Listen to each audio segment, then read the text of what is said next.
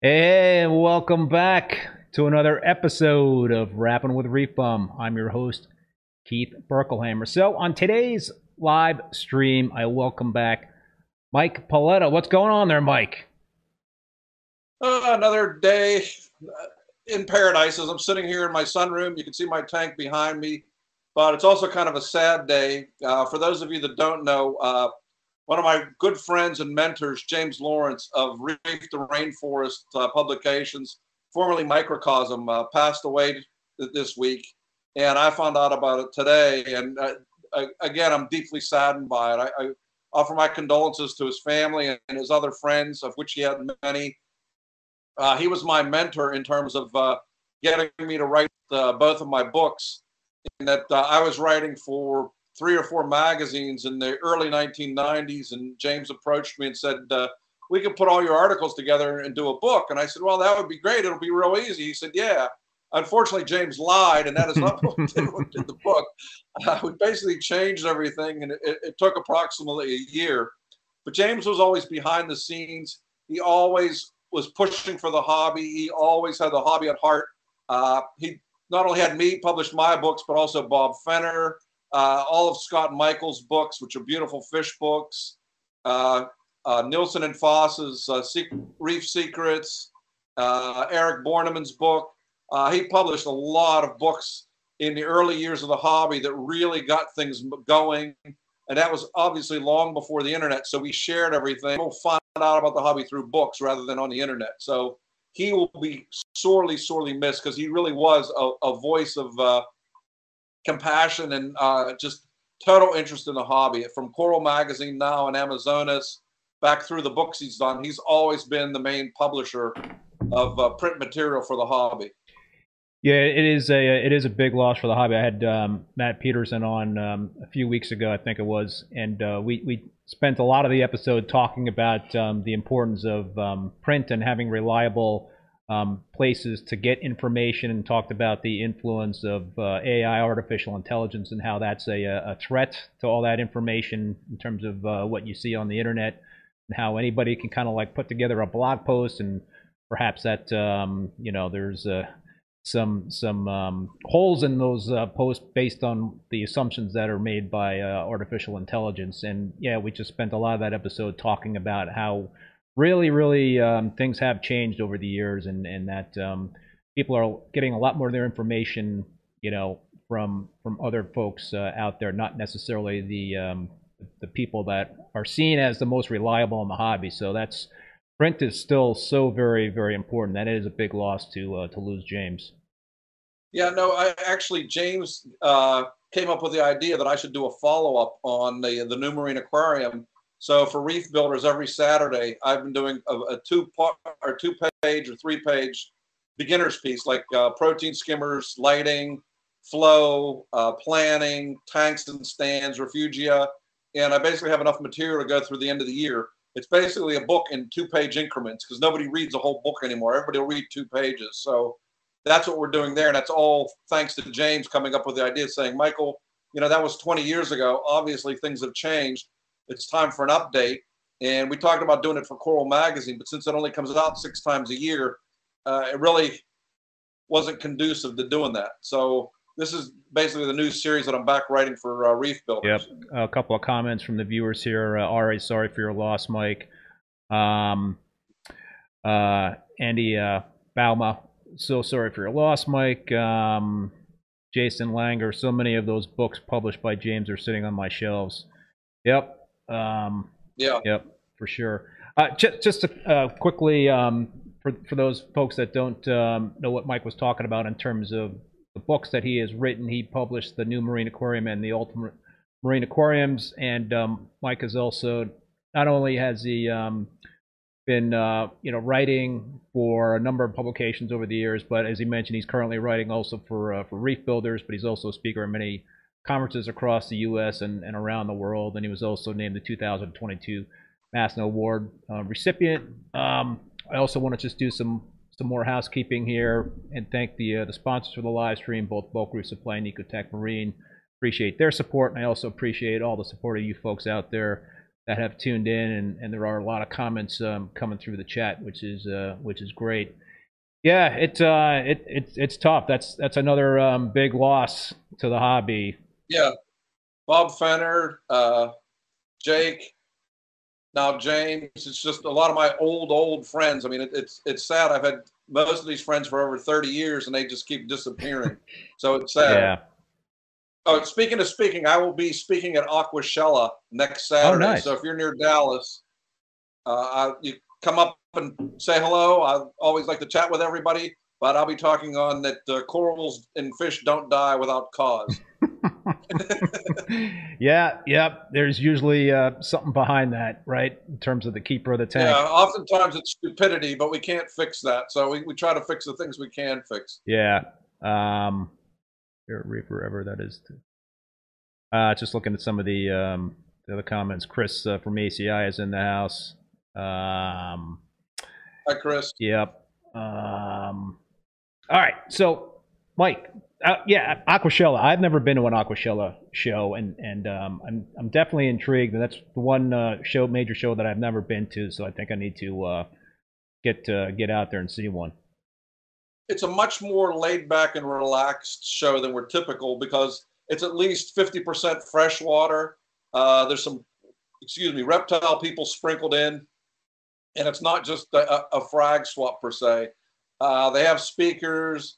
I mean, basically we walk around for the whole day talking to, to everybody. Uh, there's speakers all throughout the day with usually interesting topics. It's just a, a really Uh, relaxed show from my point of view compared with some of the other shows. It's not, obviously, it's not as huge as like MACNA used to be, but it's still nicely sized. And again, with half the people being freshwater, and uh, we do our best to try to recruit them into the dark side. So, and and is it fair to say that um, there's a lot, um, there's a good chunk of younger folks that attend the uh, the Aquashella show, which is hopefully uh, an audience that uh, we'll see more of in terms of the reef keeping hobby? I say yes, and also get more families than you typically see at the reef shows because they have stuff to do. Uh, there's different various food booths. There's usually they have beer nearby, so it's much more relaxed than uh, the, the typical shows. I mean, they, they want you to have a good time throughout. You're not just there to buy ten frags and run out in an hour. It's kind of an all-day experience. Yeah. I Um, a couple of folk, Chris and uh, Giovanni, I got it. They're, they're telling me I got to come next uh, Saturday. I think I got a fishing trip, so I'm gonna I'm gonna have to uh, to pass on that. But um, they have multiple. Uh, you, can, you can fish anytime, Keith. You got a big tank. Just throw the hook in the tank, reel them in. You're set. Yeah. Are you going to um, Reefapalooza in New York this year? No. No, to be honest, I don't have any room in my tank for anything. I mean, literally anything. So I'm not, I go there with the desire to buy something, but there's nothing I want to buy. I know I've said that before, but since I've made the, the a few tinkers on the tank, I said I wasn't going to change anything dramatic, and I really haven't. Since I've uh, gotten things under control, the, the growth and the uh, coverage in the tank is as good as it's been when, you know, five years ago. So I'm, I'm quite happy with where things are. Too bad it took me uh, two years to find out that uh, how what was causing the S T N and then finally get it managed. Right. You wrote about that in, in uh, Reef Builders. I know we've talked about it on uh, on past live streams. So how many months has it been since, uh, Mike, just give people that might not know the details, you know, just kind of like some cliff notes in terms of what you did over the past couple of years in terms of identifying and treating the, uh, the issue. Okay. Sanjay and I were actually, I, I miss Sanjay. He, congratulations on his wife having her uh, retirement party yes. tonight. That's why Sanjay's not here with me. So I will try to carry the load without him. But Sanjay and I were both having the same issue where everything would be doing good and then would see a spot on a coral. It would gradually eat away at the corals, usually starting at the base, and then it would die. Everything would be fine. A week, two weeks, a month, would suddenly see it again. And this continued probably for two, two and a half years in both of our tanks.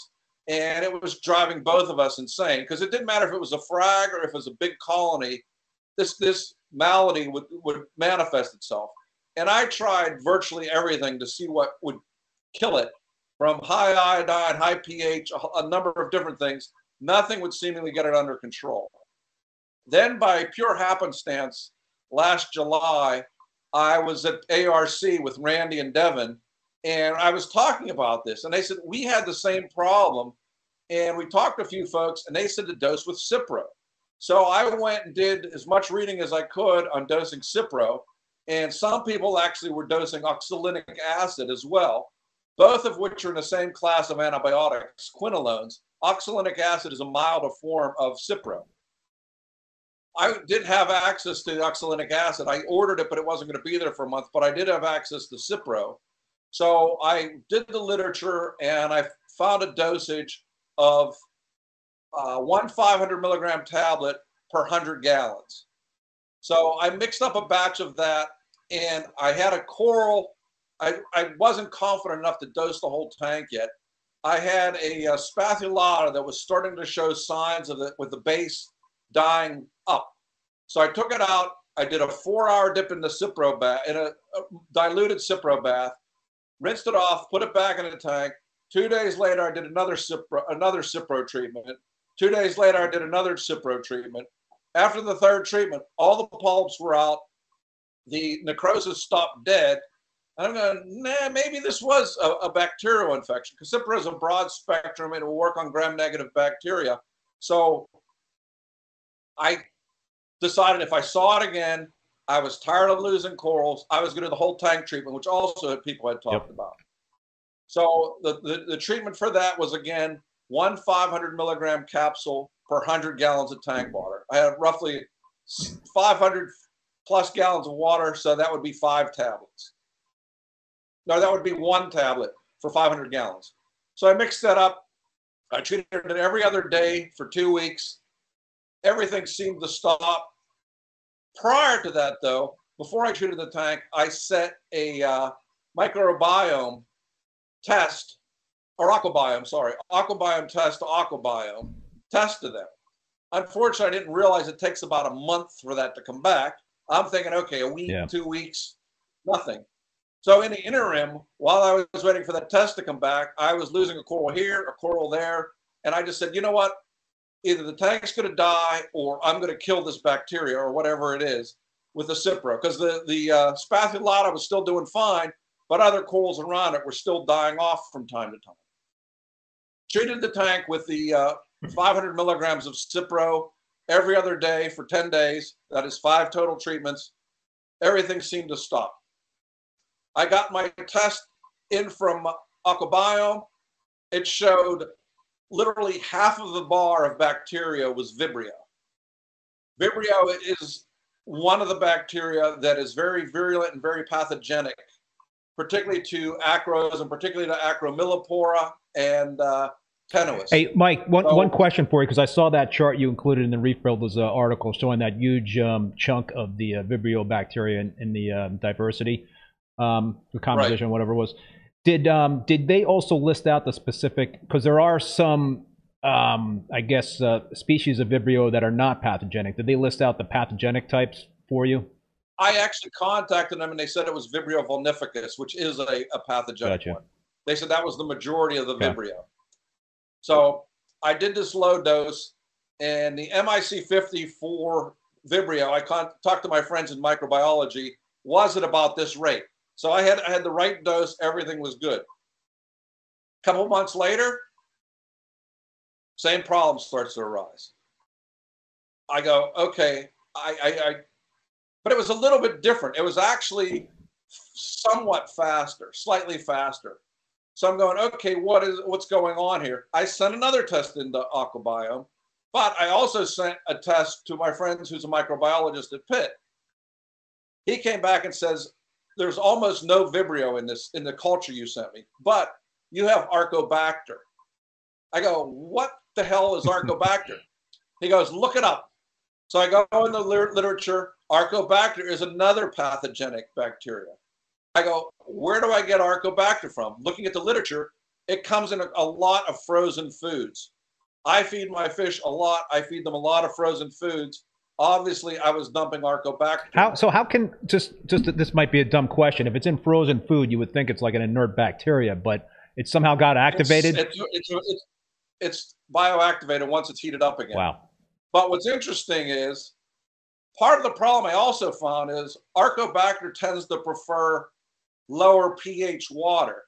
My pH at the time in the tank would only run seven six five, seven seven to seven eight, seven nine occasionally.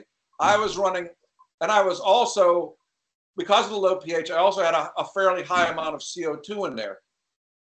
There's literature that shows if you have high C O two in your tank, the microbiome around the corals favors pathogenic bacteria. So I talked to my friend, I said, okay, Arcobacter, I added it with the food, what can I do? He said, well, your M I C fifty for Arcobacter is approximately five times that of Vibrio. So I go, okay. He goes, I don't know what it's going to do. I could find nothing anywhere that anyone had actually dosed five hundred milligrams per five per one hundred gallons of water. Once again, I said, okay, either everything's going to die or everything's going to survive. I'm not recommending you use antibiotics willy-nilly. I'm not recommending that you do this, but after two years and multiple thousands of dollars of dead corals for seemingly no reason, because the other parameters basically were perfect and stable. I didn't get alkalinity spikes. I didn't get temperature spikes. I didn't have any of that. I couldn't figure it out other than it, it having worked in infectious disease for a lot of my career, this looked like a pathogen, a bacterial infection. It, it looked like an infection to me. Obviously, I'm not a doctor, but I know what an infection looks like. So I did, once again, five tablets of Cipro every other day for ten days. That I completed uh, probably October, November. Since then, I have had zero S T N, zero. I've not lost a frag in the frag tank. I've had none of the colonies showing any signs of it, nothing. I sent in another aquabiome test, showed, no, showed a slight amount of Vibrio, virtually no Arcobacter anymore because they have to specifically ask for that, but everything else. But after I dosed, I dosed five different kinds of bacteria, from uh, Microbacter seven, Tunzi's bacteria, Doctor Tim's bacteria, uh, what's the other one? Uh, two other ones. Basically, any bacteria could come in, uh, Biodigest, and there's one other one. Every day I was dosing a different bacteria into the tank in the hopes of replenishing the population after I'd killed off the pathogenic bacteria. I saw no negative effects on the corals, no negative effects on the fish. The only crazy thing I saw prior to dosing that, my uh, O R P ran about three hundred to three ten. After the second dose, my O R P dropped down to two hundred. Mm. And it stayed at two hundred for the entire course of treatment and for two weeks afterwards. After the treatment, I'm adding bacteria and I'm doing water changes. And the O R P gradually, it took literally three months till it finally got back to where it's at three hundred every day. So whatever it did, it killed something that was sucking the oxygen out of the water and killing the corals. So it was, like I said, after two years, I'm not suggesting someone that's losing a coral, because that, that's something else that drives me nuts. You'll have a whole tank full of corals that are thriving. You'll lose one coral, and as O C D as most of us are, we'll change the whole tank to try and figure out or to make sure we don't lose that, that coral again. And not all corals are going to do fine in every tank. We now take corals from all over the place and put them together and think they're all going to do great. That's not how it works. So don't do that. And before you do any kind of treatment, make sure of what your cause is. If you're getting the massive spikes of things in the, in the tank where you're getting changes, it's not necessarily bacteria that's causing it. It's just stressing the corals. A lot of things can look like S T N or R T N or be a cause of it rather than bacteria. Pass. But in my case, it was proven to be bacteria. Pass. You know, acro-eating flatworms. Oh, there's more pests. Yes, that could cause it. Um, no, I mean, it, in the past uh, probably six weeks, I saw amphipods in Joey Aiulo's tank that ate virtually everything. They were like locusts. Wow. They ate mushroom corals, they ate goniopora, they ate postilopora, and they reproduced like rats. And whenever the eggs hatched, it looked like it was snowing in the tank. The little uh, small amphipods would land on something and then they would consume it. He had to treat it with uh, uh, what's it, miblomycin, the new treatment for heartworm in yeah. dogs. He had to treat a uh, twenty thousand gallon tank with that to get those oh under God. control. Now, now I'm seeing people with euphilias getting euphilia eating flatworms, which are almost impossible to see and just consume head by head very slowly. There are more pests now. As we get better and better at this, we get better and better at growing pests. And the thing that amazes me is, I remember when we started, there was always a saying, nothing will ever reproduce on our reef tanks. We have learned that pests reproduce far faster than anything good that we have in our tanks. And now we have to get them under control because we have the perfect conditions for pests. There's basically no predators for them. I have the same problem with deer here. I have a herd of twenty deer that walk through my yard every night and eat everything because there's no predators. Coyote urine. Try that. Well, I have tried that. I have tried um, mountain lion urine. I have done hair. I have done soap. Now there's still cages around the stuff that they eat, except they will leave my hostas go until August, and then they will clean them down. Really? They, they they save that till, for last, huh? I guess that's dessert. They save that for August. Every year in August, I start spraying hot chili oil on the – but every time it rains, you have to spray it again. And about after like the fifth or sixth time, I get lazy. The one night I missed, mowed down. You got a pet dog? Phil. Two. They walk right up to them and, and look at the dogs because they know nothing bothers them in this neighborhood. Wow. They walk in the street, in the middle of the street, you're driving in a car, and they just look at you like, you know, you're not going to hit them. They're like squirrels. They're worse. They eat everything. So, Mike, there's a lot to unpack here, you know, in terms of uh, what you're talking about. I think you really cut, you're blowing my mind here in saying that Arcobacter can be, um, you know, released via frozen food, which is just mind-blowing because, you know, most of us uh, in, in the reef-keeping world here use uh, frozen food.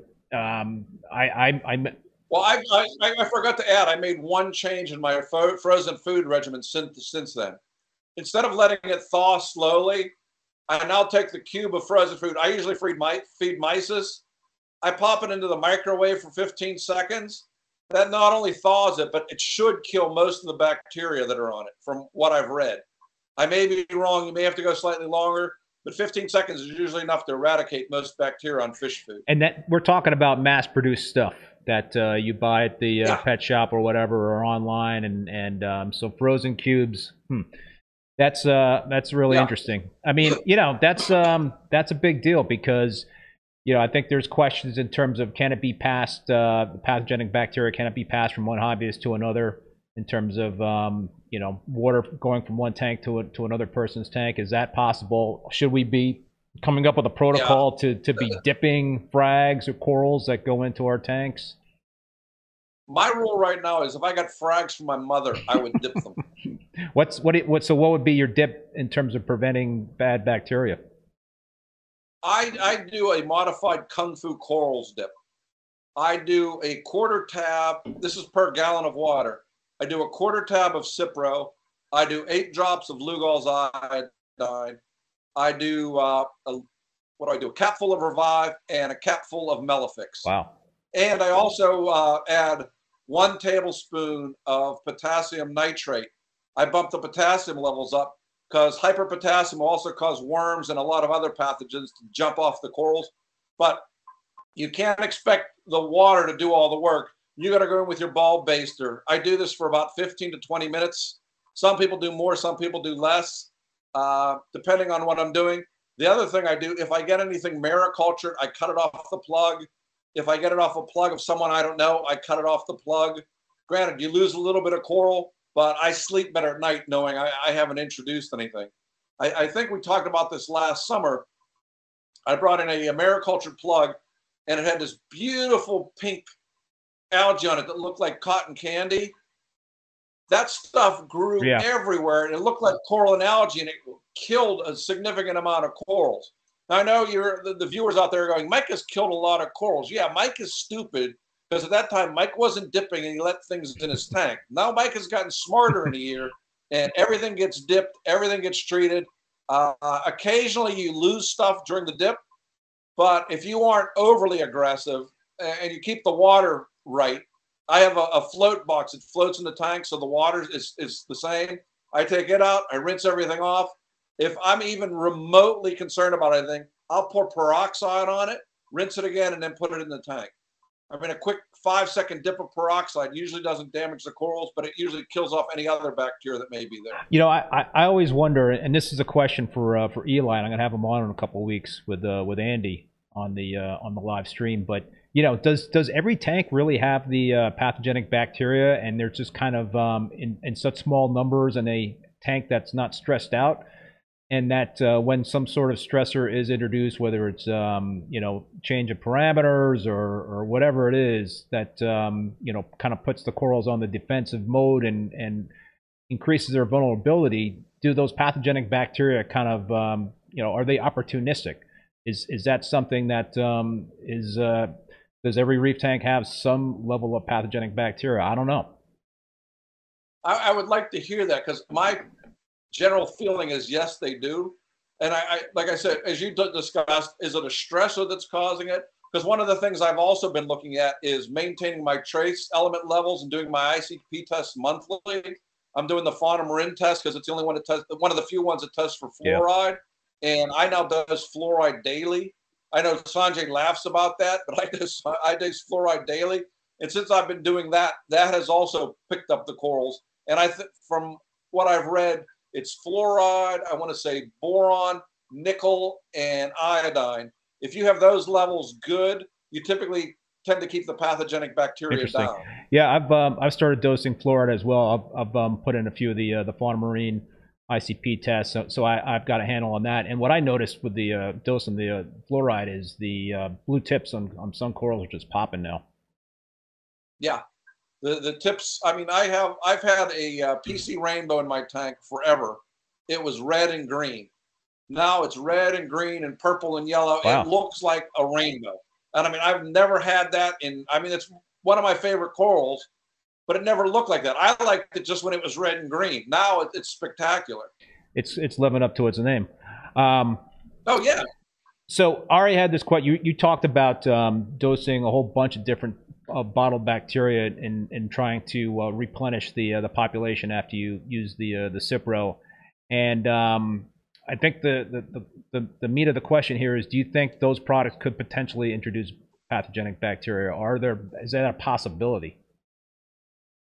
It is a possibility. I I don't know, but it was the only option I had. I also added a little bit of uh, live live sand from Carib Sea and put that in. Just to introduce some bacteria from that. And I did everything I could to replenish the bacteria because, as we discussed a couple times, when I started with dead rock, I had tons of problems because I don't think it had the microfauna. I don't think it had the bacteria necessary to keep a tank surviving long term and let the corals grow. So now, anytime I think my bacteria are used up, I add this. The problem I have with the bacteria, though, is on literally every one, it says, dose once a week, dose twice a week. Having worked with bacteria, if you have them in the situations right, they should thrive. You shouldn't have to add it every other right. day. So I haven't come across a manufacturer that was willing to answer, why do you make us add it every other day or every week or something? I know it's marketing, and I know you make money if you sell it all the time, but bacteria are present everywhere. I mean, you go water your lawn or dig a hole in the dirt, pull up the bacteria, throw the dirt back in. Guess what? The bacteria is still yeah. there. I don't understand what's eradicating them from your tank, that you need to add bacteria every week or two weeks. It doesn't make sense to me. You know, unless the skimmer is um, pulling some of that stuff out. Bacteria is still going to reproduce, and bacteria typically live on the substrate.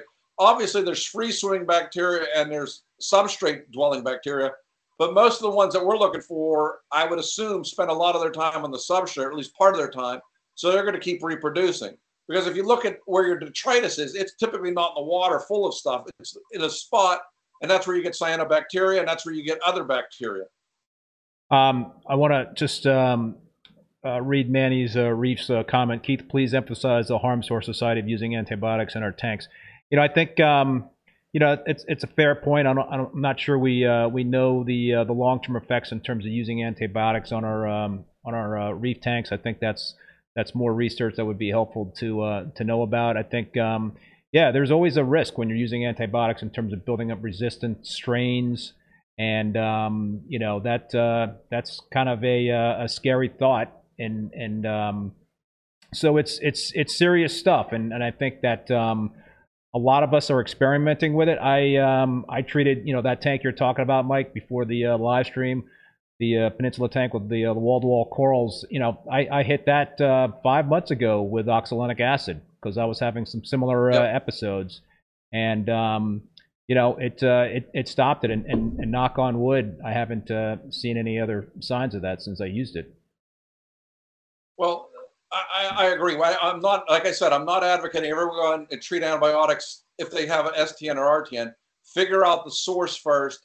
Do your homework. I mean, I only did it after battling everything for two years and never coming up with anything other than seeing that what the Vibrio levels were in the tank, which to me were somewhat astronomical.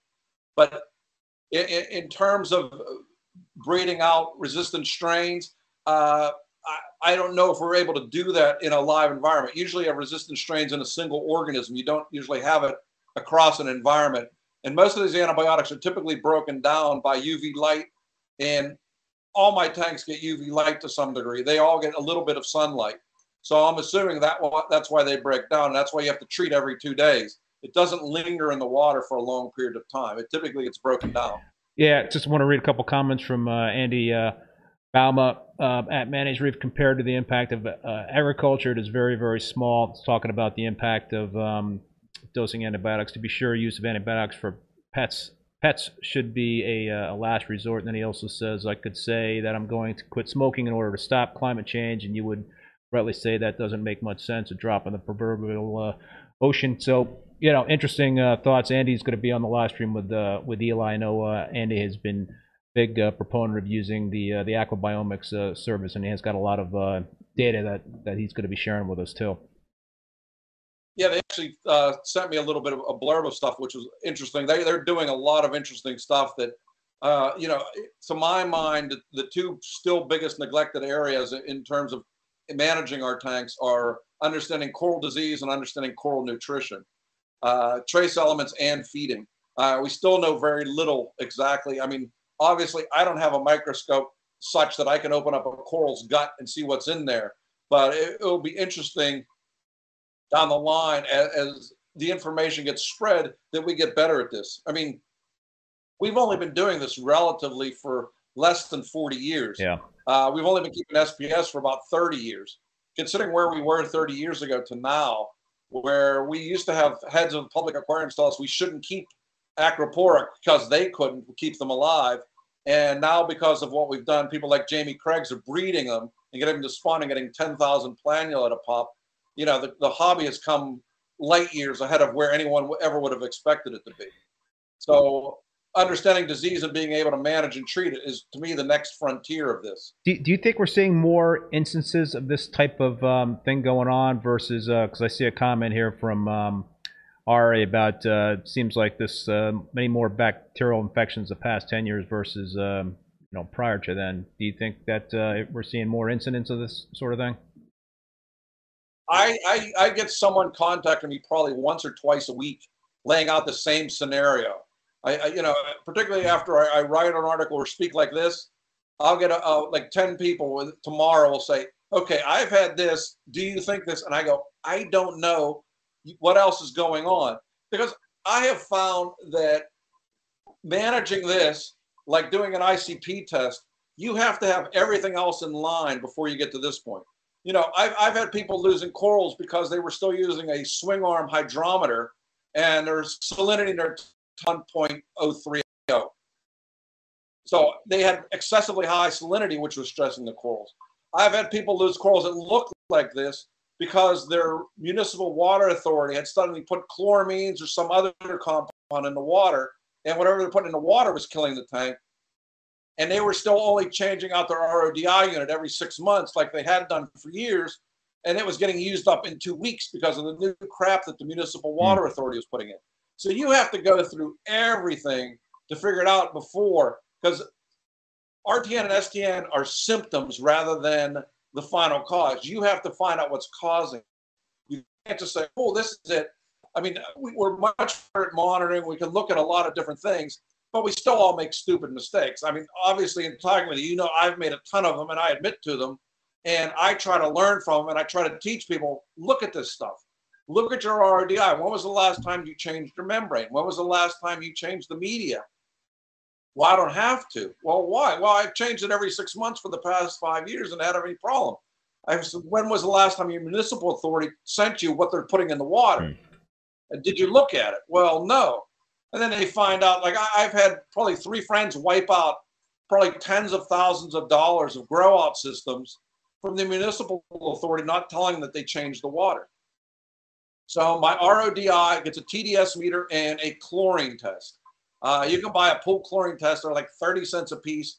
Dip it in, because if they have chloramines in, the uh, R O D I typically doesn't take the chloramines out. So you do a chlorine test, you go, uh-oh, and then you see it's there. You got to do something to remove it. I use Prime to take out the chloramines. Um, interesting question here, um, N S B Reese. Did did you try um, using another antibiotic like Chemiclean before you tried the uh, the Cipro? Yeah, I tried the Chemiclean and it did nothing with the Vibrio. Did nothing with the... Uh... No, erythromycin is primarily for uh, for gram-positive bacteria. Vibrio is gram-negative.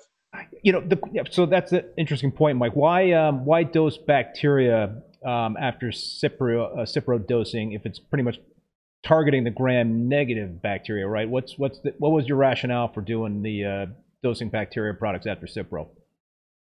There probably are some positive gram positives. I'm not a bacteriologist, and I don't claim to be. So I was taking the shotgun approach that, okay, I know these have done no harm for me in the past. They may do a little or some good. I don't know everything I wiped out with this heavy, heavy dose of Cipro. So I wanted to cover myself. Plus, five days after, I hadn't dosed the bacteria yet, and my redox potential was still dragging the bottom. And I'm going, okay, maybe I wiped out a lot of good bacteria that were helping to bump up the O R P. So even after starting to dose the bacteria, it probably took at least a week to ten days till I started to see the O R P come up.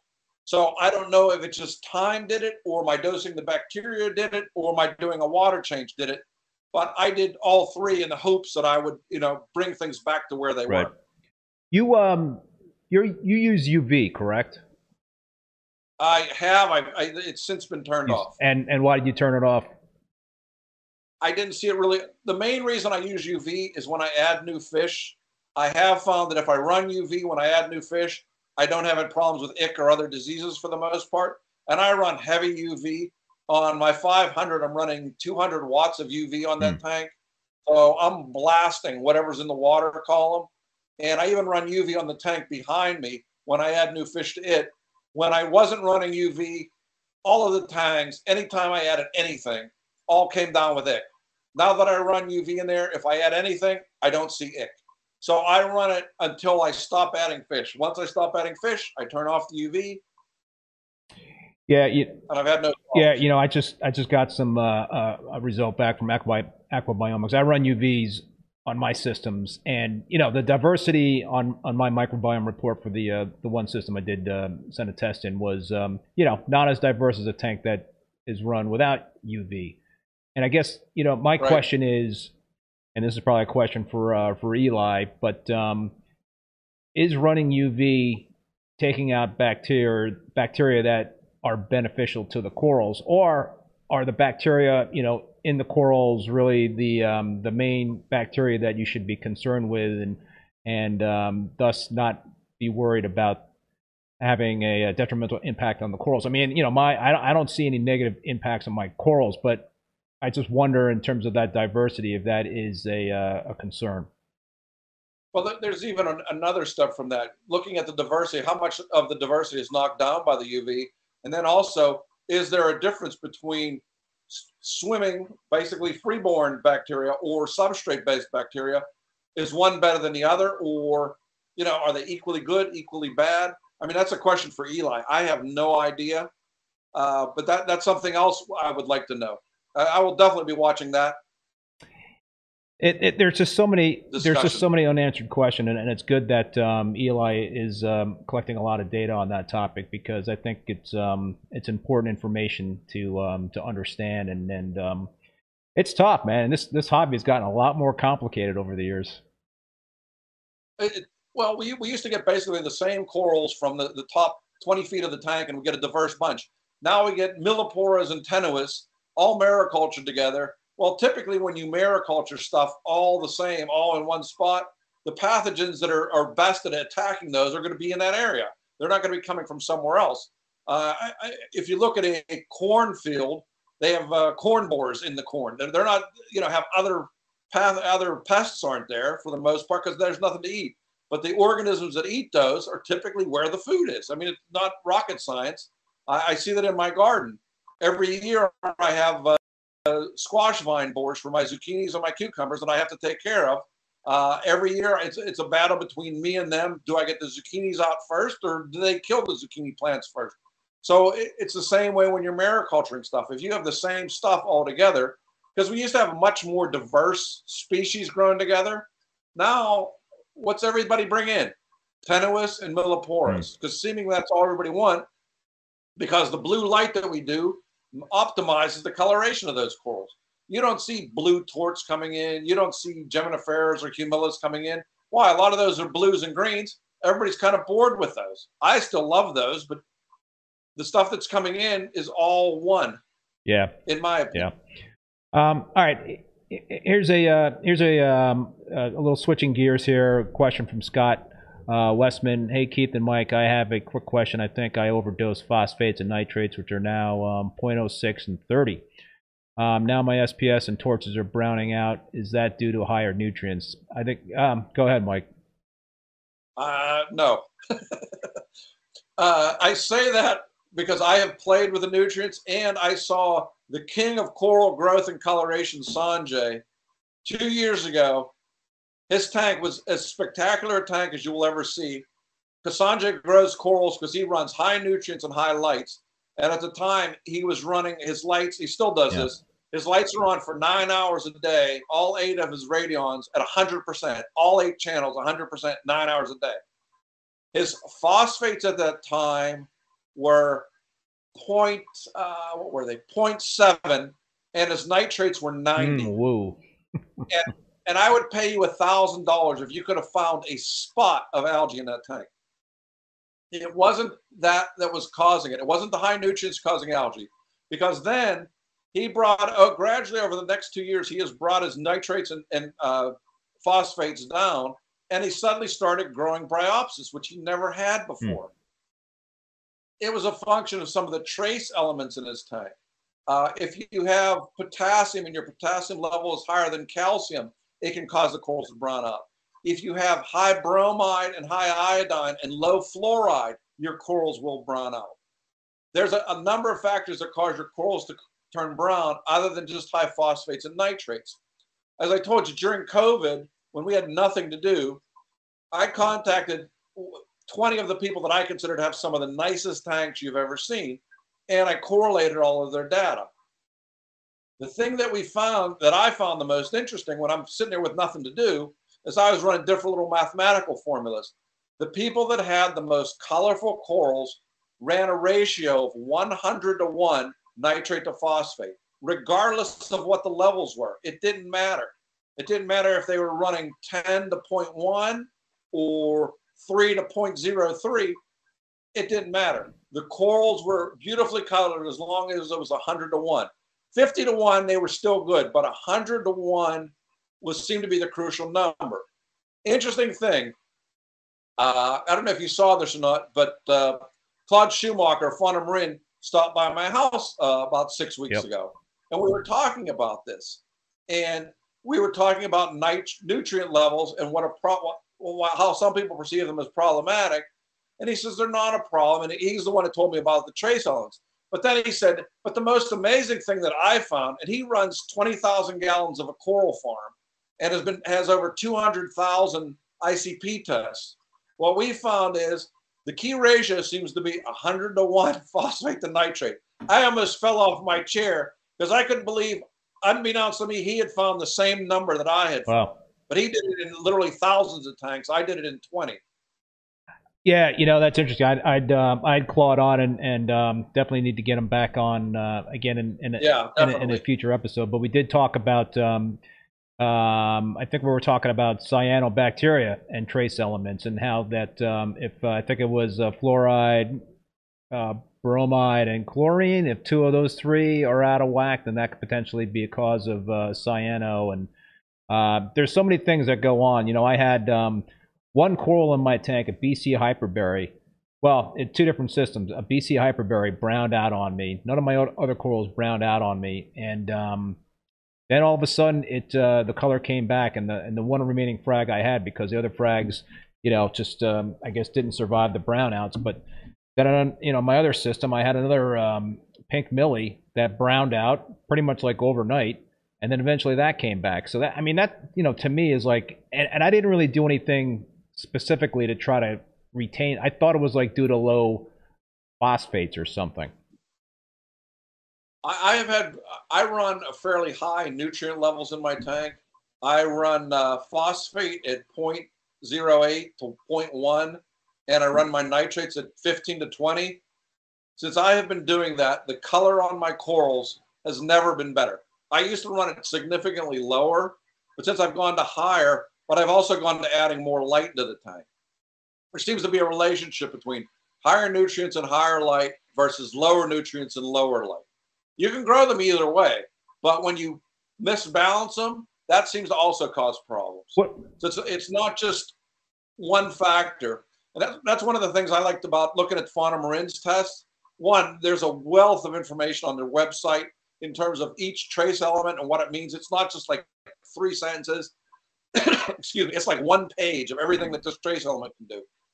So when you have lots of time, which I wish I had, I used to sit and spend a day just learning about vanadium or uh, cobalt or something, because each one of them really, from what he shows, has some impact to certain things.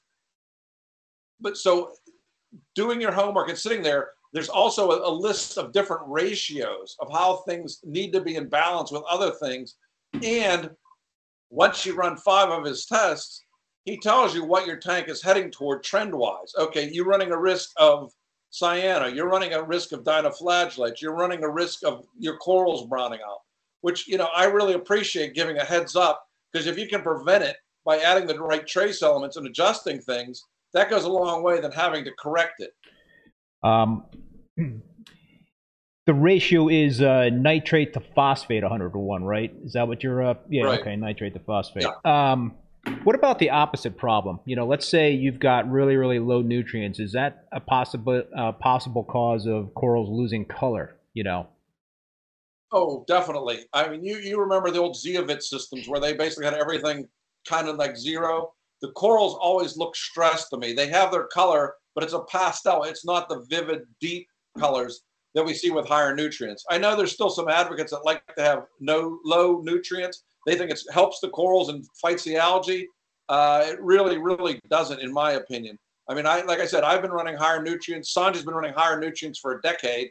And if you want to see faster growing corals with more vivid colors, I mean, what's interesting is uh, when we were coming back from our visit to Polar Reef uh, in uh, March, I got to stop by his house, and it was still dark relatively early. It was dark at like seven, seven thirty. Usually I'm there during the day because it's still a two and a half hour drive home. But I was there like probably eight, eight thirty, somewhere there.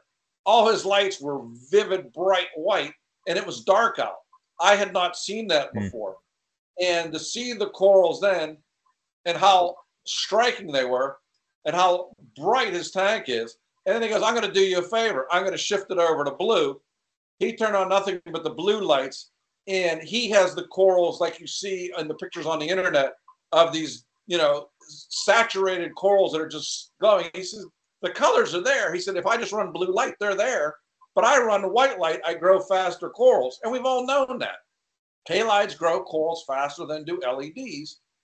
But there's heat and there's other issues with, with, with halides. I'm currently running halides and L E Ds. I run a three-hour break of halides. And I know that has significantly helped the growth in my corals. Uh, Just I want to thank Rob upstate New York for the uh, super chat. Thanks again there, Rob. Really appreciate the comments. Keith, another super chat with Mike. I'm always learning. Thank you both. Appreciate that, Rob.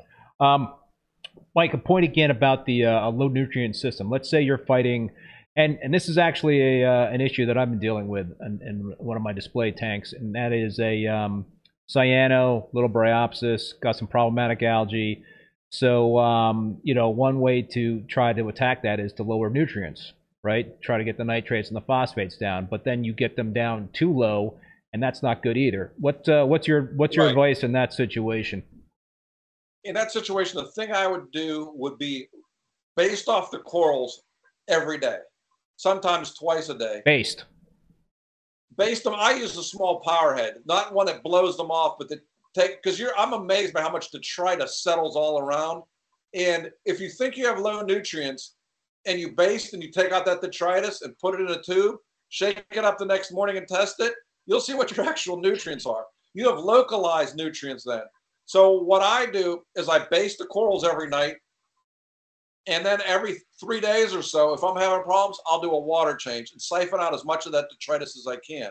What else I try to do is develop a dead spot where all that detritus yeah. has. So you don't have to do a fifty-gallon water change to get out all the detritus. In my upper right corner, I have a partition that sits against the front, and there's two power heads that blow. Everything gets trapped in there. So if I need to do a water change, I and I don't have the time, I do a five-gallon water change, suck out all that detritus, and my nutrient levels stay where I want them to be. Because like I said, if, if you think you have low nutrients, based off the corals, take out the detritus, shake it up, let it sit overnight, and then test the water. You'll see what your nutrient levels actually are. What about dosing nitrates and phosphates? I do dose nitrates. I don't dose phosphates right now. My phosphates are high because I feed mice to shrimp. Uh, Microwave mice to shrimp, obviously. But. Now I'm going to have to start adding that to my protocol, Mike. I mean, geez, there's like another step in the... Uh... Like you said, it has gotten tougher and tougher and tougher. I, don't, I don't know why the Arcobacter... I mean, uh, Claude told me that the Arcobacter came in the frozen food, and then I read a little bit that frozen, some frozen foods, particularly fish, do have things like that. But typically, if you buy frozen food, you cook it. When you're buying frozen mysis, you're not cooking it. So it's not a problem for the, the food packers. It's a problem for the corals. How fish. long are we uh, nuking frozen food for? fifteen seconds is what I read. Should work with, you know, how thick a, uh, you know, none of your food should be thicker than your finger. So it, it should be able to penetrate both sides of that. Um, Great Bearded Reef, let's make sure to hit, smash that like button, folks. Yes, we've um, we got to get those likes up. Get more uh, folks in the stream, but we're getting we're getting we're getting a good number of uh, people viewing here. Um, Ari, Mike, what would you do for dinos? I guess that depends. Uh, it depends on. I've had, I've had dinos off and on over the past ten years. They seem to be more problematic now for whatever reason. Now, as soon as I see any, I mean, if I see one, I blast it with peroxide in a baster. And I blast that same spot, and I blast all around it. It seems to be they, they like to be localized. I do that. Then I'll start doing more water changes. If they still become more problematic, I'll do a three-day blackout, and I'll start adding uh, peroxide to the tank in a small amount. In a five hundred gallon tank, I'll add fifty milliliters of peroxide.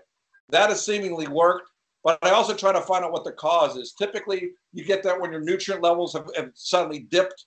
So I, I watch for the dip. I mean, I, I test everything now. I test my nitrates and phosphates a couple times a week because now that the corals are really taken off, I'm getting a much faster consumption of alkalinity. My alkalinity consumption's gone up over sixty percent. Wow. And my nitrates and phosphates are now getting consumed to the point where I now have to add a little bit of nitrate to the water. Interesting. Yeah, I think... Um... a lot of us do dose uh, nitrates and and uh, and phosphates. I, that's um, you know, it's interesting because I, I I've been getting some cyano in the uh, in the tank and, and what have you, and you know, like I was uh, saying, that the the issue in terms of very low um, nutrients was was something that I was doing to try to like combat the uh, the cyano and, and and some of the other problem like algae. Then you get then you get dinos. So right, it's, but I'm running a I'm, I'm running U V, so that uh, that could also uh, help prevent the uh, free floating uh, dinos. But there are other yeah, it'll get rid of the free floating ones. It won't get rid of the substrate based ones. Right.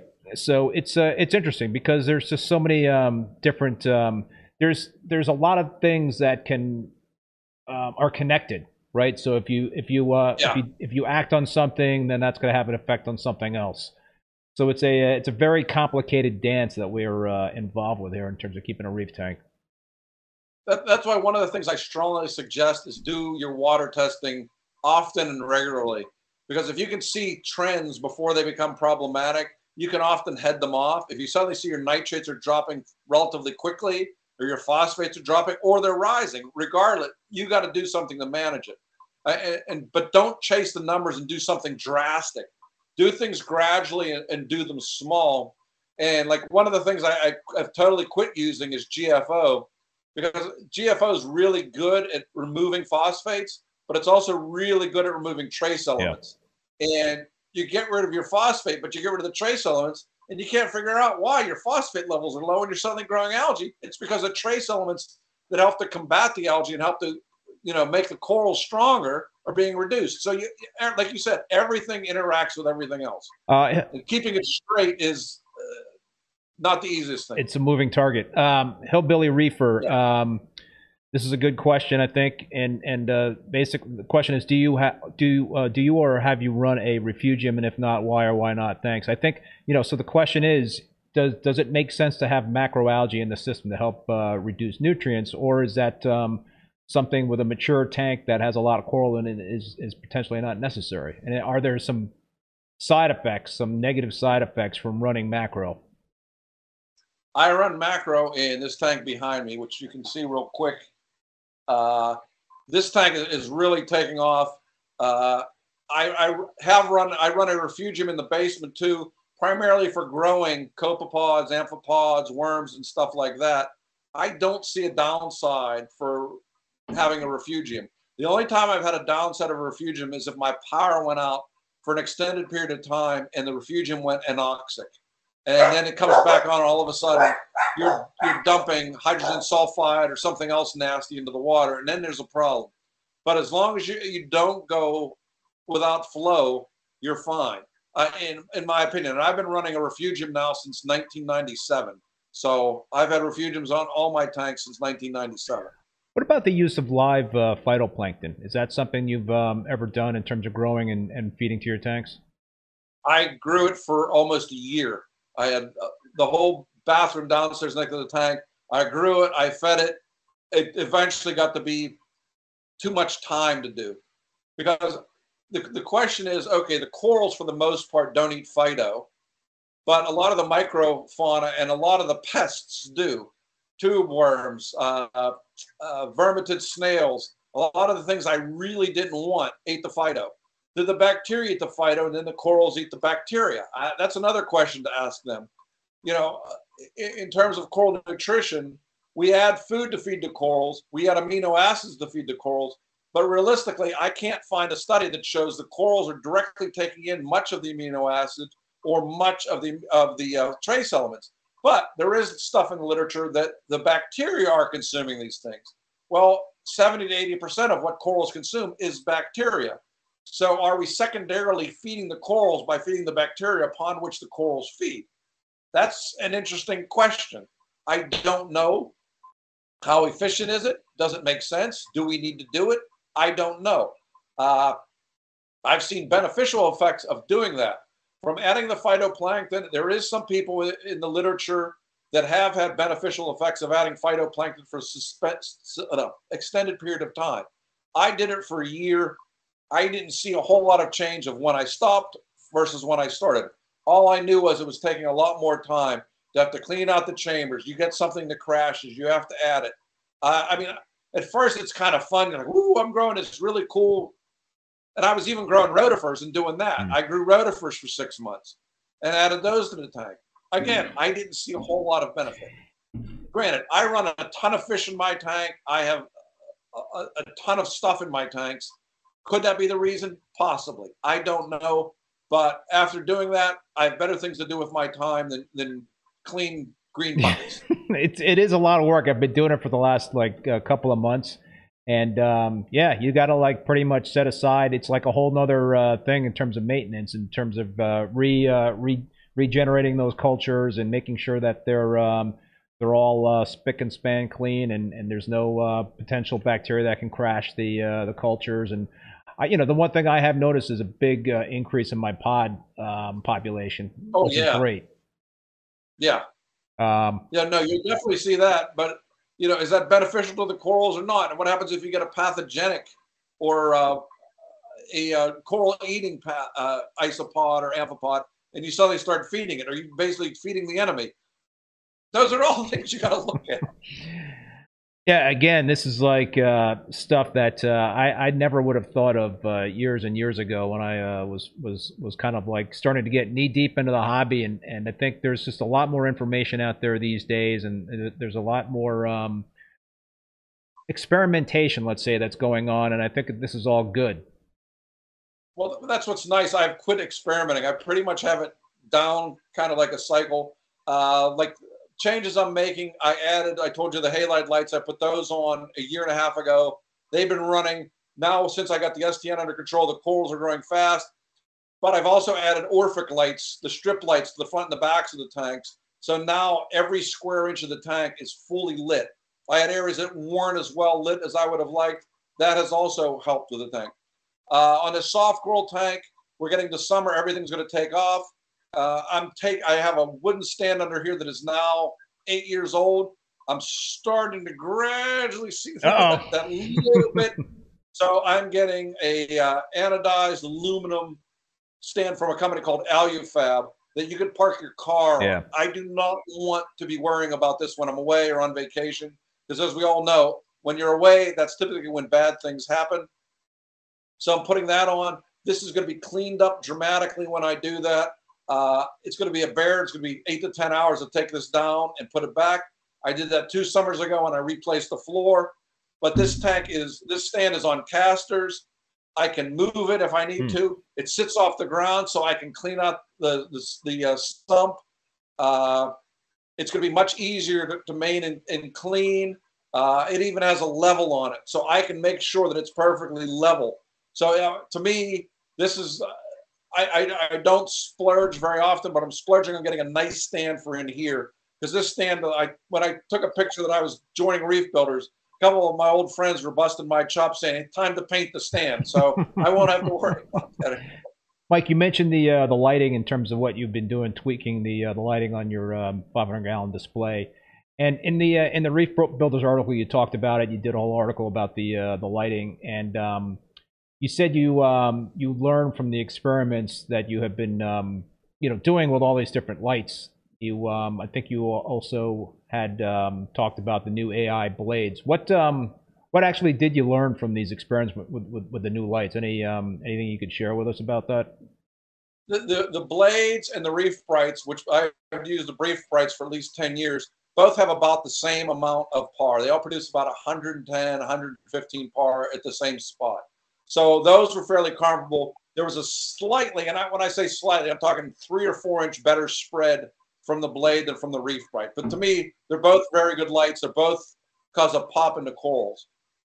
Orphic lights I added after being at uh, fans in uh, at uh, Tidal Gardens. Uh, yeah, at Tidal Gardens and seeing some of the pop on some of his colors of his coral. So I wanted to add something else to get that pop. I mean, you can get the pop with the Radions, you get the pop with the Reef Brights, but I wanted, I'm obviously someone that always tries something, and I knew that the lights at the very back of my tank was, the back wall was a little bit darker than I wanted to. It was running about two hundred, two fifty, uh, some spots three hundred par. Since I added the Orphix, I'm at four hundred par back there now. So everything is like popped and taken off. In terms of the front, the same thing. I wasn't getting uh, the pop I wanted. It was like one, one fifty down at the very front bottom. Now I'm at about one fifty to two fifty. The corals have started growing significantly much faster. Obviously, it's not rocket science. You give the corals more energy in the form of light, they typically grow faster. So, but I'm also getting better coloration overall, and I really like the ease of use of these. These are not something I'm tinkering with. They're on for six hours a day till the end of the night. Uh, the uh, or the halides are on for three hours from noon to three every day. Everything's on from noon to three. It's I get in some spots I'm at six hundred, six fifty par. Then those go off after just three hours. Then I'm at, I'm at about three fifty par everywhere. Then when the Radions kick off, uh, the Orphics and the blades are on, and then I'm running about two fifty to three hundred at the front. So it's gradually. It is like a sunset from the middle of the tank to the to the front and back. So it's providing what I want. So I'm I'm assuming you own a uh, a par meter Yeah. Because um, in the uh, also in the article you mentioned that you try to shoot for par between three fifty and four fifty, and I'm assuming that's for um, for for growing um, S P S, right? Do you, I, are you also um... well, for growing S P S, particularly uh, tenuous and millipora? Okay. They seem to be really light hogs. Uh, they they seem to do much better coloration wise at that higher par than they did at the lower par. How much do you um you know look at you know with with your par meter? How how often are you trying to determine any degradation of the uh, L E Ds over time? You know, I mean, there's, I think, different things I hear from people depending on the fixtures that L E Ds might last five years, some might last a little longer. How um how how often are you doing par readings to try to? Well, like behind me, these are G threes. These are six years old, and they still work fine. I have G fours downstairs that are four, three and a half, four years old. I check, I look at the lights probably every couple months, but I, I've done it actually a lot more often in the past two months when I was tinkering with the lights. But like, what's interesting is I, I ran the par meter on this tank last year when sunlight was hitting it, and I had twelve hundred par. Wow, with the sun. With the sun. From now, well, actually from uh, the middle, end of March through the beginning of October, when the sun, which doesn't shine a lot here in Pittsburgh, it shines every now and then, but not, it's, it's not blazing. It's not like Arizona. When, for those six months, these corals will probably double to triple in size because of the amount of light they're getting. Then during the winter, I bump up the L E Ds, and right now I've backed them off fifty percent because they don't, when they, when the sunlight's on, you can't even tell there's L E Ds on this tank. It's, they're totally blown away by it. Yeah. yeah, like you can see the uh, Nepthia. It looks bright green in that picture, but this right here was one uh, nub this big in February when I put it in. I got it at uh, the uh, uh, what am I saying? The the Lear meeting in uh, Cleveland in uh, February. I put that in. That's how much it's grown. So the soft corals go nuts in sunlight. And I, I had in the past, I one, didn't have enough corals in here, and two, I didn't have enough uh, cleanup crews. I have since added uh, fifty snails to this tank because I was having algae starting to grow this time of year. There's not a speck of algae, problematic algae. Obviously, you still have to clean the glass yeah. algae, but there's no algae growing in the rocks. There's no algae growing on anything. And I have three M P sixties blowing flow in here. Uh, there's obviously a lot of flow in this tank. And I got some uh, three D printing cones that go on there. So the flow is direct to where I want it. Because the problem I had in the past is that detritus would settle on the flat rocks. Because obviously this isn't as aquascaped as crazily as I would want it to. But it's basically, I just want my soft corals to grow and take off. So a lot of detritus was settling on the flat surface. Now with those uh, three D printed uh, M P sixty cones that shoot the water down directly where I want it, I'm not getting the detritus forming. The detritus is blowing off into the overflow, and it settles into the refugium on the bottom. I forgot, in your five hundred, is that bare bottom or is there, is there sand in that tank? Bare, bare bottom. Are, are you just a firm believer now that if you set up another uh, tank, an S P S dominant tank, that it's going to have to be bare bottom because of that detritus? Easier to find. Not as much as the detritus, as much as I crank the flow. Right. Uh, that's that's a five hundred gallon tank, and I'm running about fifty thousand gallons of water an hour through there. So if you have any kind of substrate, I mean, if I put a piece of dirt on one side, it'll blow it all the way to the other side, six feet away, in a couple of seconds. So I can't really have substrate anywhere in the tank. Here, I have all the pumps are up above. And I, the main reason I've substrate, if you, you look real closely, you'll see there's a pair of black leopard wrasses in there. Love them. I love black leopard wrasses. Me too. And I knew if I didn't have substrate, I wasn't going to be able to keep them. So I, I bit the bullet and put the substrate in and directed it so there's, but there's also a partition behind it. So all the stuff behind it is blowing around, but the front, there's uh, a bunch of uh, conch and uh, uh, sand sifting starfish in the front to keep the, the front substrate clean. Yeah, um, John Wright makes a comment, many experts in quotations say flow is more important than lighting. You know, I mean, I think flow is definitely um, is a big, big factor, you know, and, and that was like reason why in my Peninsula tank that I went bare bottom, because I knew with, uh, you know, I've got two M P sixties and four M P forties in that tank. And there's no way that, it, you know, unless I use some, some, um, you know, uh, Reborn or something like that as my substrate, there's just really nothing that I could put down there that would stay in place. No. And to address John's quote-unquote question about experts, Sanjay and I were at EcoTech uh, a month ago, as I said, and we talked to them about, on, on their little uh, video stuff, about flow. And it's one of the few times that Sanjay and I have not disagreed, literally the entire talk. We both agreed on how important flow is. And one of the ways I put it is, okay, turn off your protein skimmer for three days. See what happens to your tank. Just about nothing. Turn off your lights for three days to do a blackout, to kill dinos or, or uh, cyano or whatever. What happens to everything? Nothing. Turn off your flow for three days. See what happens to your tank. You'll have nothing but dead corals. Turn it off for twelve hours. You'll see how bad it is. You don't even have to do it for three days. Corals are not designed to sit in a pond. There used to be a lot of flow. Going out on the reefs, when I'm trying to take a picture, trying to look at a coral, it's always woo, woo. Flows you back and forth. You can't imagine how strong it is. The, the flow we run in here is nothing compared with what's on a reef. So they are not designed to sit in the stagnant pool. And, and and is that because the flow is delivering nutrients and food and whatnot to the uh, corals? Is, is that part of it? That as much as blowing waste away from it. Mm. Corals don't have a mechanism for waste removal or excess C O two or anything else. And as I said, there, there's papers showing that there's a high C O two in the microbiome around the coral, pathogenic bacteria and other things proliferate. So you need to have strong flow to blow the C O two away from the corals. If you don't, that's where problems arise, in my opinion. Mike, you mentioned uh, blackouts um, a couple of times in the uh, in the live stream. How um, how safe are blackouts in a uh, in a tank that's heavy in terms of uh, you know, corals? You know, are, are there risks in doing a three-day blackout? And will a three-day blackout solve your issues if, let's say, you've got some problematic algae and, and you don't get to the source of the issue? Will a three-day blackout just be kind of a Band-Aid that will not help? It, it's, a, it's a Band-Aid that allows you to buy time until you can figure out what the source is.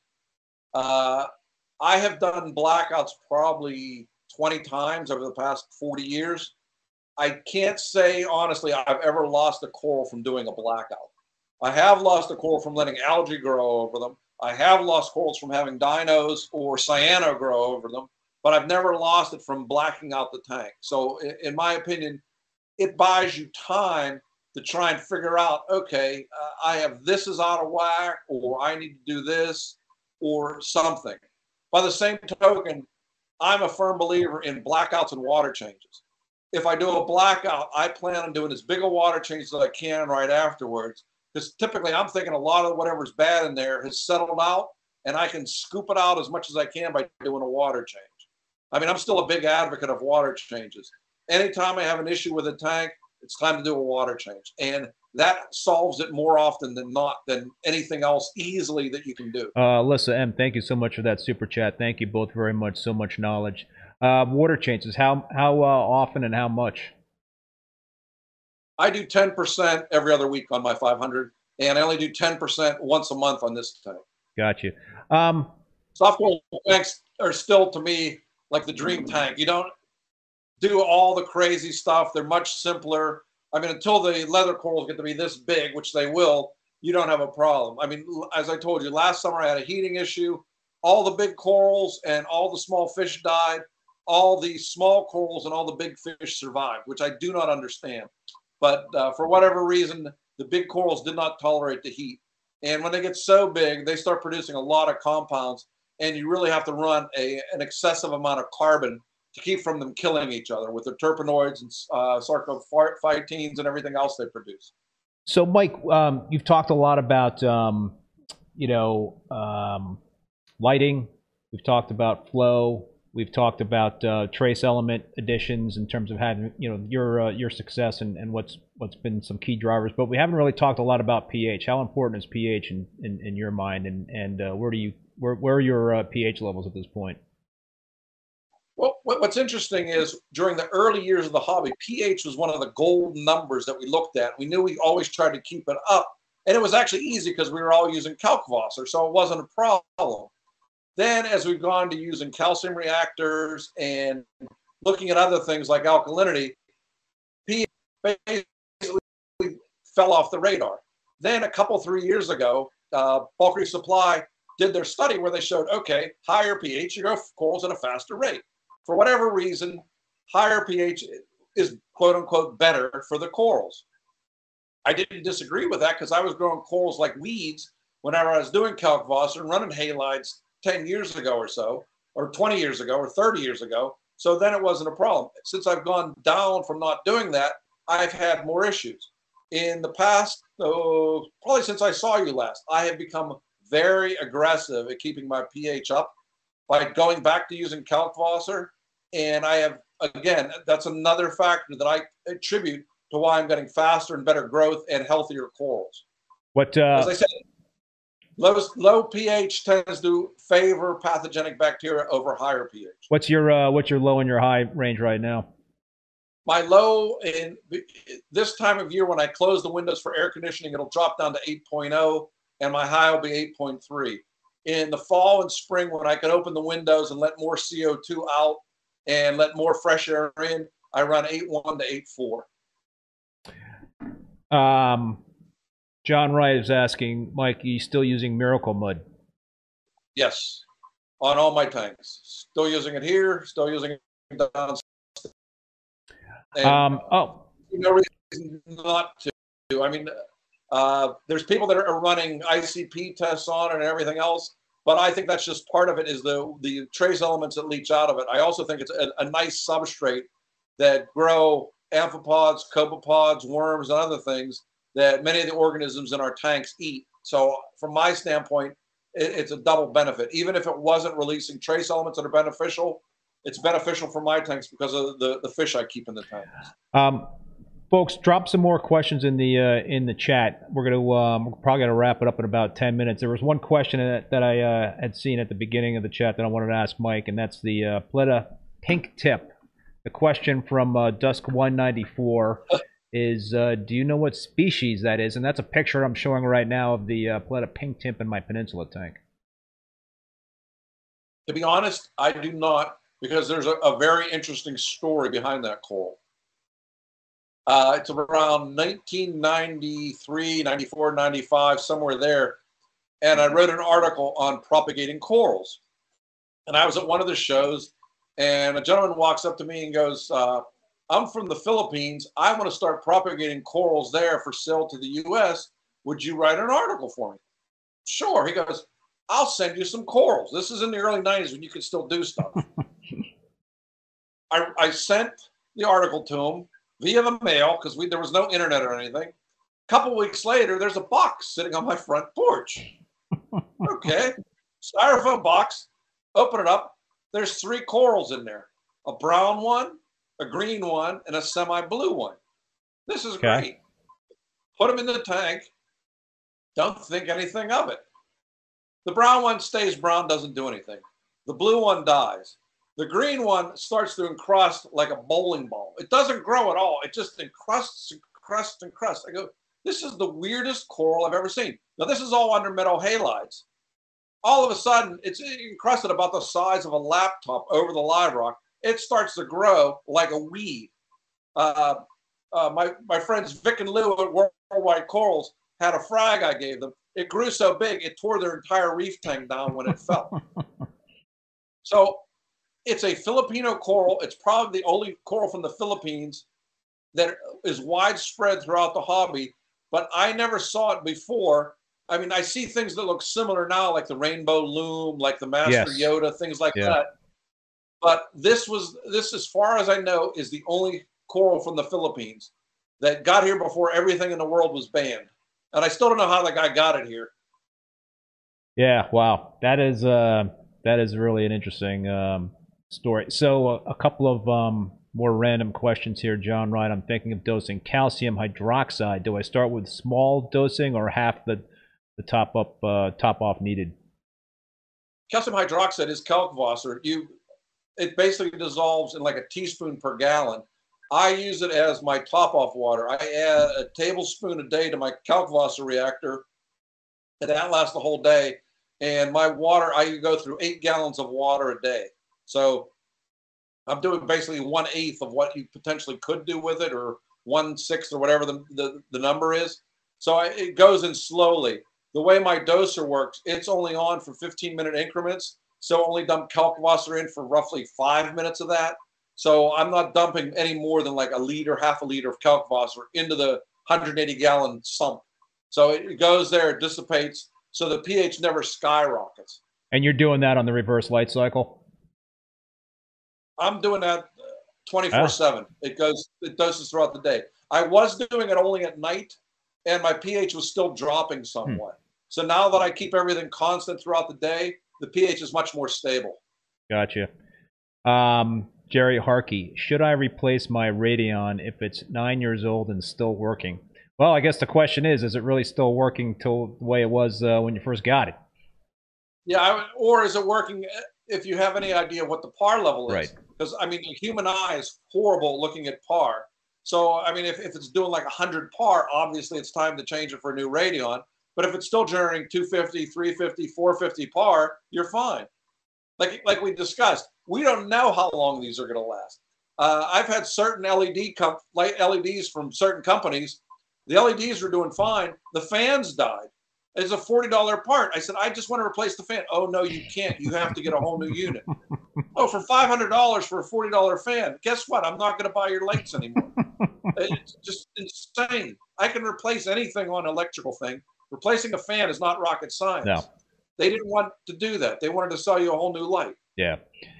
Yeah, that sucks. Um, yeah. So that's, well, we talked about this. That's a good reason to own a par meter. You know, if you have L E Ds and you want to just uh, kind of track what the uh, the par is over time, and, and you got some older fixtures, it's it's a good reason to uh, to have a par meter. And it's also a good reason to have a par meter if you're switching out lights or if you're adding lights.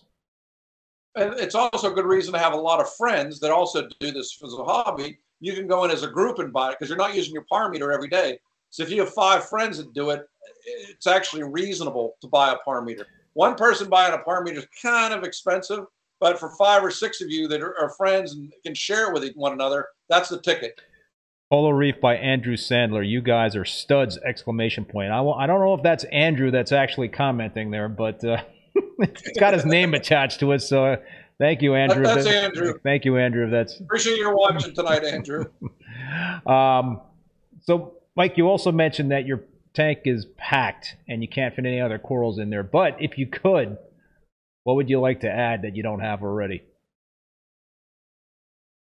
There really is, I, I've never said this before, there really is nothing. Wow. Uh, maybe a, a purple millipora that I've been looking for forever. That would probably be it. Uh, I have, uh, I finally got some Palmer's blue millipora from you, thank you. I finally got some blue Albert, uh, Albrohensis that I'm hoping to uh, grow out. Um, I got all the home wreckers and tenuous that I want. Uh, it, to be honest, once you, you get hooked on the tenuous, after a while, they're all like, it's just, you're rainbowed out. Yeah. So I, I've gotten much more to where I like blues and purples, which, you know, under the halides, they're spectacular. Under the L E Ds, not so much.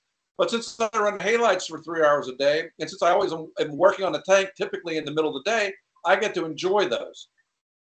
Um, Andrew Sandler confirms. So any of you with a purple millipora out there, contact me because I'm looking for a nice deep purple millipora. Well, you know, depending on the uh, the spectrum, I guess uh, blue could look purple.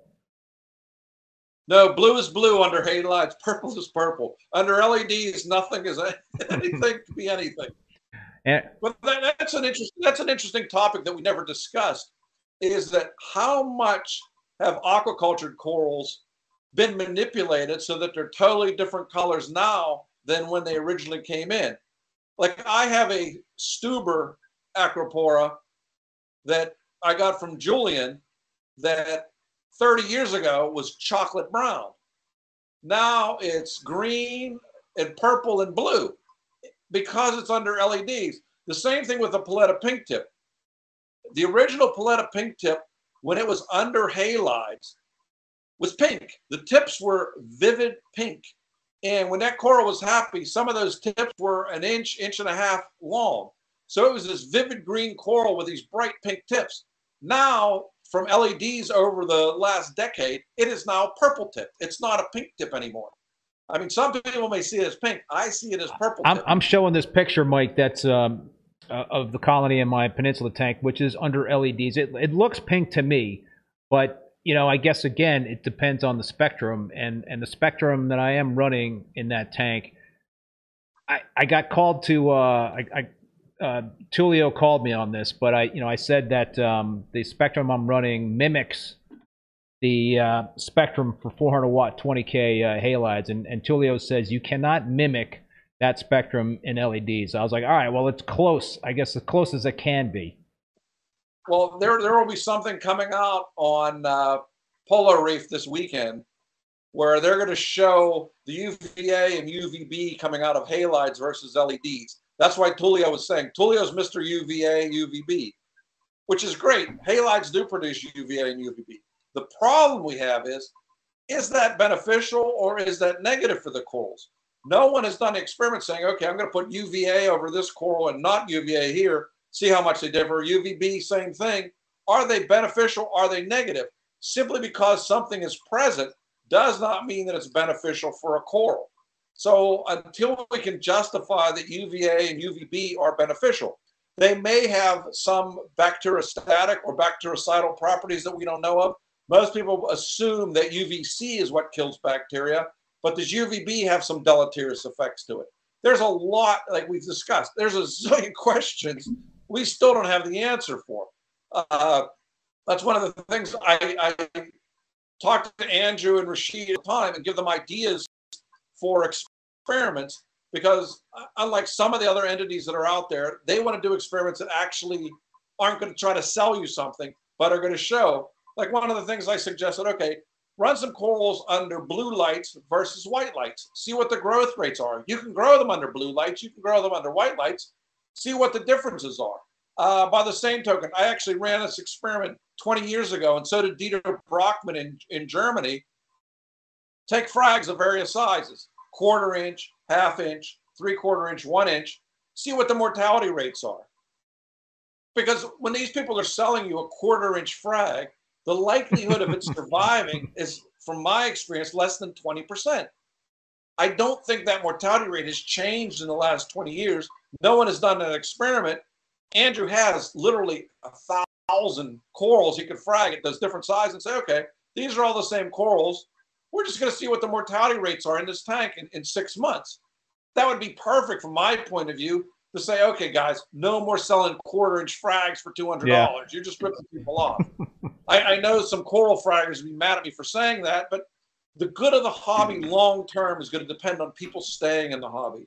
If people go out of the hobby because they spent one thousand dollars on five quarter-inch frags, and, they go, and basically people want to kill them, I'm not naming any names like their spouse or anything, you can't continue to, to, to kill the golden goose that way. You got to say, okay, you have to wait another couple months. Do I have half inch or three quarter inch? When I've been in Europe and I've been to frag swaps there, there are no quarter inch frags. There's not even half inch frags. They're all minimum three quarter, some an inch and a half, some two inches. That's what they consider frags. People now here call those mini colonies. uh, no. I mean, if you break something off your coral while you're fooling in a tank and then sell it, I have a problem with that. I mean, I break more stuff off in my tank than go, okay, by the time this grows, I'm in my sixties. This is not, I'm not going to live long enough to see this turn into something. You need a, so, you need a fighting yeah, chance. Yeah. Yeah. Um, it's just taking up space and it's not going to do anything. Yeah, no, for sure. Um Andrew Sandlin wants to know, Mike, uh, what bulbs you use for halides? Are they radiums? I'm using uh, Tulio's bulbs. They're like fourteen Ks. The uh, twin arc bulbs. Yeah. Yeah. Uh, four hundred, four hundred the, waters. The main reason I'm using it is in his fixture, they actually run cool. You could touch the fixture. Obviously, you don't touch the light, but you can touch the fixture. You can touch the ballast. Unlike the old days when I was running the Luminarc reflectors, uh, my poor little bald head has been burned more times from touching various parts of that while I was working in the tank. I don't have that problem when I touch these. So I'm grateful that Tulio has devised a heat sink that doesn't make the room, you know, scalding hot. Yeah, I have um, I have two of, two of the uh, Reef Bright halide hybrid um, pendants that over one frag tank with the uh, you know, they have the X H Os uh, supplemental uh, L E D uh, lighting, and then I have um, just two, and I run four hundred watt twenty K uh, radium bulbs on these uh, frag tanks, and then I have the other frag tank has two uh, big Luminarc reflectors with those uh, radiums in there, and uh, boy, that is hot to the touch. You cannot. That is hot, hot, hot. Yeah, yeah, I have three Luminarcs. They're sitting in my garage because I took them out. I put a bulb in them. I let it run for an hour, and I basically heated my whole garage. So I'm saying, nah. But the uh, the par that I'm getting under the uh, the Reef Bright fixtures are higher than what I'm getting under the uh, Luminarc. Um, you know, so possibly, I guess the uh, the X H Os are uh, are, are um, you know, the difference there. Yeah, I, I'm assuming they're probably close. I mean, I'm just running two hundred fifty watters. I used to run four hundred. When I had my twelve hundred gallon tank, I ran nine four hundred watt under Luminarcs. That's why it had its own one horsepower chiller, plus an air conditioning unit for that. Yeah, room. You don't want to like have to be running chillers and whatnot and A C in, in a uh, in a tank room. With that electricity bill will get um, very expensive. No, the electricity bills already are insane. I mean, they, I'm sure the same for you. They bumped our electricity rate by thirty percent, and that's just insane. I'm thinking of investing in some solar panels. I need to uh, cut that electricity bill down and make that big investment. It's good the first couple of years when you get the subsidy from the government, but then it basically is, is a, a wash situation. I, I ran the numbers, and they try to sell me on a thirty year program, and basically I'm taking out a thirty year mortgage to pay them on, on technology that if it doesn't improve in thirty years, I'm in really bad shape. Interesting. Interesting. Plus, I would be over ninety by the time it was paid off. I don't think that's a really good. Uh... Well, on, on that note, Mike, I think we're going to uh, we're going to end the live stream. Any uh, any final thoughts for the viewers out there? No, I mean, one of the things I'm trying to do in these Reef Builders articles and in the talks and stuff, I'm trying to bring the fun back to the hobby. Uh, talking with Sanjay and talking with other a lot of other people, one of our big concerns is. Oh, too many people are now getting into this hobby thinking they're going to make money at it rather than thinking they're going to have fun at it. I've been doing this for almost forty years. I try to have fun with it every day. Goofy as I am, I still think this is fun. My wife may disagree on that, that it's not fun whenever alarms are going off or water is splashing or I'm almost electrocuted. But I still try, try to have fun, and I try to make it fun for everybody else that's in the hobby. So that's one thing I suggest. Try to have fun. Try to make as many friends as you can, because uh, with the loss of James and Jake, I've lost two really good friends in the hobby.